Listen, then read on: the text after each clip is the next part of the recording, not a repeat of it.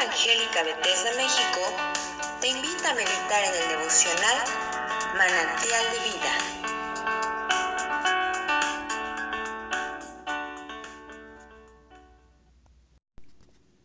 Que el Señor les bendiga, queridos hermanos. Les saluda su hermano Cristo Omar Castro. En esta oportunidad voy a compartir una lectura bíblica que está basada en el libro de Isaías, su capítulo 37. Y posteriormente estaremos, con la ayuda de Dios, dando una interpretación de manera breve sobre este mismo capítulo. Y vamos a dar en lectura a este, a este capítulo hermoso. Y dice así Isaías 37. Aconteció pues que cuando el rey Ezequías oyó esto, rasgó sus vestidos y cubierto de silicio vino a la casa de Jehová y envió a mayordomo a Sebna, escriba y a los ancianos de los sacerdotes cubiertos de silicio, al profeta Isaías, hijo de Amós, los cuales le dijeron, Así ha dicho Ezequías, día de angustia, de reprensión y de blasfemia es este día, porque los hijos han llegado hasta el punto de nacer y la que da luz no tiene fuerzas. Quizá oirá Jehová tu Dios las palabras de Rabsacés, al cual el rey de Asiria, su señor, envió para blasfemar al Dios vivo y para vituperar con las palabras que oyó Jehová tu Dios. Eleva pues oración tú por el remanente que aún ha quedado. Vinieron pues los siervos de Ezequías a Isaías.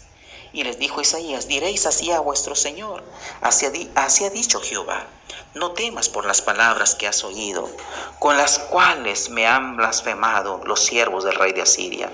He aquí yo pondré en él un espíritu, y oirá un rumor, y volverá a su tierra, y haré que en su tierra perezca a espada. Vuelto pues el Rabsacés, halló al rey de Asiria que combatía contra Limna, porque ya había oído que se había apartado de Laquis. Mas oyendo decir de ti Iraca, rey de Etiopía, he aquí que ha salido para hacerte guerra. Al oírlo, envió embajadores a Ezequías diciendo, Así diréis a Ezequías, rey de Judá, no te engañe tu Dios, en quien tú confías, diciendo, Jerusalén no será entregada en mano del rey de Asiria. He aquí que tú oíste lo que han hecho los reyes de Asiria a todas las tierras que las destruyeron, y escaparás tú. ¿Acaso libraron sus dioses a las naciones que destruyeron mis antepasados, a Gozán, Arán, Resed y a los hijos de Edén, que moraban en Telazar?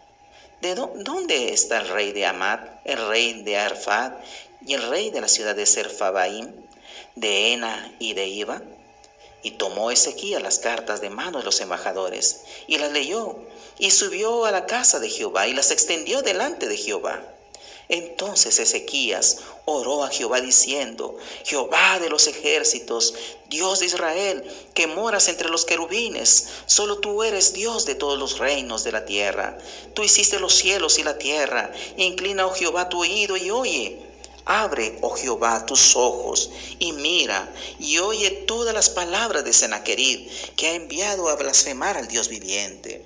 Ciertamente, oh Jehová, los reyes de Asiria destruyeron todas las tierras y sus comarcas y entregaron los dioses de ellos al fuego, porque no eran dioses, sino obra de manos de hombre, madera y de piedra. Por eso los destruyeron. Ahora pues, Jehová, Dios nuestro, líbranos de su mano, para que todos los reinos de la tierra conozcan que solo tú eres Jehová. Entonces Isaías, hijo de Amós, envió a decir a Ezequías, así ha dicho Jehová Dios de Israel, acerca de lo que me rogaste sobre Sennacherib, rey de Siria. Estas son las palabras que Jehová habló contra él. La virgen hija de Sión te menosprecia, te escarnece, detrás de ti mueve su cabeza y la hija de Jerusalén.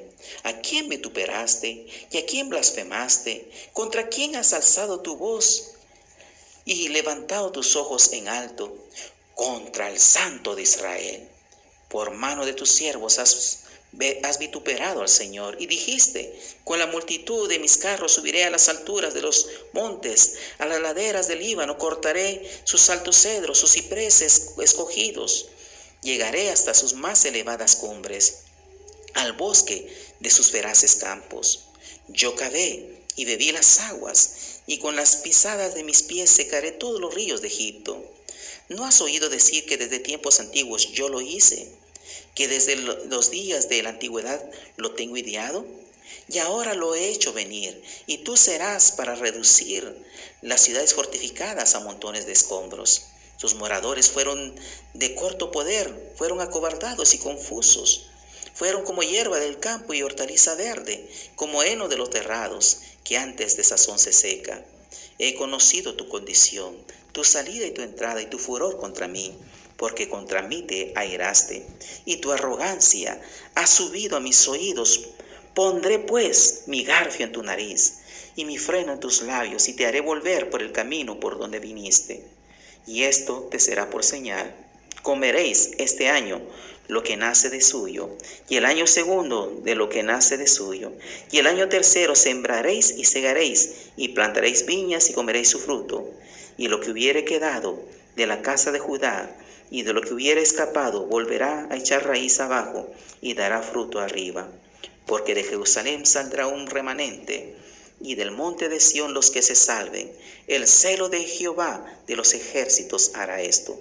Por tanto, así dice Jehová, acerca del rey de Asiria. No entrará en esta ciudad, ni arrojará saeta en ella, no vendrá delante de ella con escudo, ni levantará contra ella bailuarte.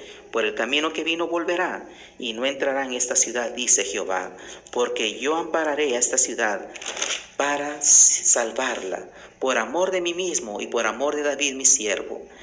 Y salió el ángel de Jehová y mató a ciento ochenta y cinco mil en el campamento de los asirios. Y cuando se levantaron por la mañana, he aquí que todo eran cuerpos muertos. Entonces Sennacherib, rey de Asiria, se fue e hizo su morada en Nínive. Y aconteció que mientras adoraban el templo de, Nis, de Nisroch, su dios, sus hijos Adramelech y Seracer le mataron a espada y huyeron a la tierra de Ararat. Y reinó en su lugar Esar Adón, su hijo. Muy bien, hermanos queridos. En esta lectura pudimos ver a un rey que estaba sufriendo amenazas. Sabemos que Ezequías era rey de Judá, pero tenía un problema. En el contexto que conocemos, en el capítulo 36 nos relata cómo el rey Sennacherib, rey de Asiria, había enviado a un hombre, a un vocero que se le conoce como Rabsacés, el cual da un mensaje de amenaza diciendo que Dios ya los había entregado en sus manos, diciendo que los iban a destruir. Esos hombres ya habían conquistado las principales ciudades de Judá y ya solo faltaba la capital que era Jerusalén. Y ahí estaba un hombre fiel a Dios como lo era Ezequías. Al recibir estas amenazas, vemos que Ezequías va al Señor oye aquellas amenazas, oye aquellas cosas que, en la cual también se expresaban blasfemia contra Dios. Y él va y hace oración a Dios. Él invoca a Dios, pero también manda a pedir la dirección a través del profeta Isaías. Y van sus, sus eh, enviados a Isaías y le llevan el mensaje también para que él clame a Dios. Y Dios le, le responde. Pero tenemos que tener claro, hermano querido, que la actitud que tomó Ezequías es la actitud que tenemos que tomar todos los hijos de Dios. Cuando enfrentemos problemas, cuando enfrentemos situaciones difíciles, en lugar de buscar algo el humanamente posible, mejor primero busquemos a Dios. Nosotros tenemos el problema de buscar a Dios en el último momento. Pero la verdad, como hijo de Dios, debemos aprender a buscarle a Él antes de tomar cualquier decisión. Y eso fue lo que hizo. Ahora, hermanos, cuando vamos a versículos 6 y 7, vemos entonces cómo los, los, siervos de Ezequías consultan al profeta Isaías y Dios les responde a través del profeta diciéndole, no teman, yo voy a hacer algo. Y cuando ve, usted ve detenidamente, podemos entender que él iba a poner confusión en este ejército enemigo. Cuando ya vamos al versículo 8 al 13, Vemos una vez más que, que llega una vez más este Rapsacés o vocero del, del rey Sennacherib a amenazar una vez más llevando cartas a, a Ezequías, en la cual él amenazaba al rey, amenazaba al pueblo. Y les daba a, conocer sus, podemos decir, sus antecedentes, lo que habían hecho, sus logros. Y él les decía, mira, nosotros ya hemos conquistado reyes, ya hemos conquistado ciudades y ustedes no van a ser la excepción. Y blasfemaban, su Dios no va a poder contra nosotros. Esto, hermanos, preocupó al rey Ezequías, pero hace algo Ezequías una vez más, vuelve al Señor. Y lleva aquella carta donde estaban las amenazas y va al templo del Señor y dice, Señor, aquí están estas amenazas, aquí te traigo, Señor, esos problemas.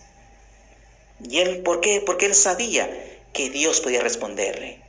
Y de igual manera como Ezequías, hermanos, hizo al ir a buscar al Señor y presentar aquel problema. Usted y yo podemos ir ante la presencia del Señor exponiéndole los problemas, la enfermedad, las deudas, las situaciones que enfrentamos, diciendo, Señor, yo no puedo, pero tú puedes. Esto hizo Ezequías y esto le dio un gran resultado. Vemos que posteriormente, del versículo 21 35, Dios oye la oración y manda un mensaje a través de su profeta Isaías, en la cual le dice, yo voy a, voy a humillar a este rey, yo lo voy a derrotar y a su ejército también lo voy a destruir. Y mira hermano, ya cuando veamos el versículo 36 vemos una respuesta en, completa. Dios envía a un ángel. Algunos dicen que es el mismo Señor que desciende, el mismo Señor revelado.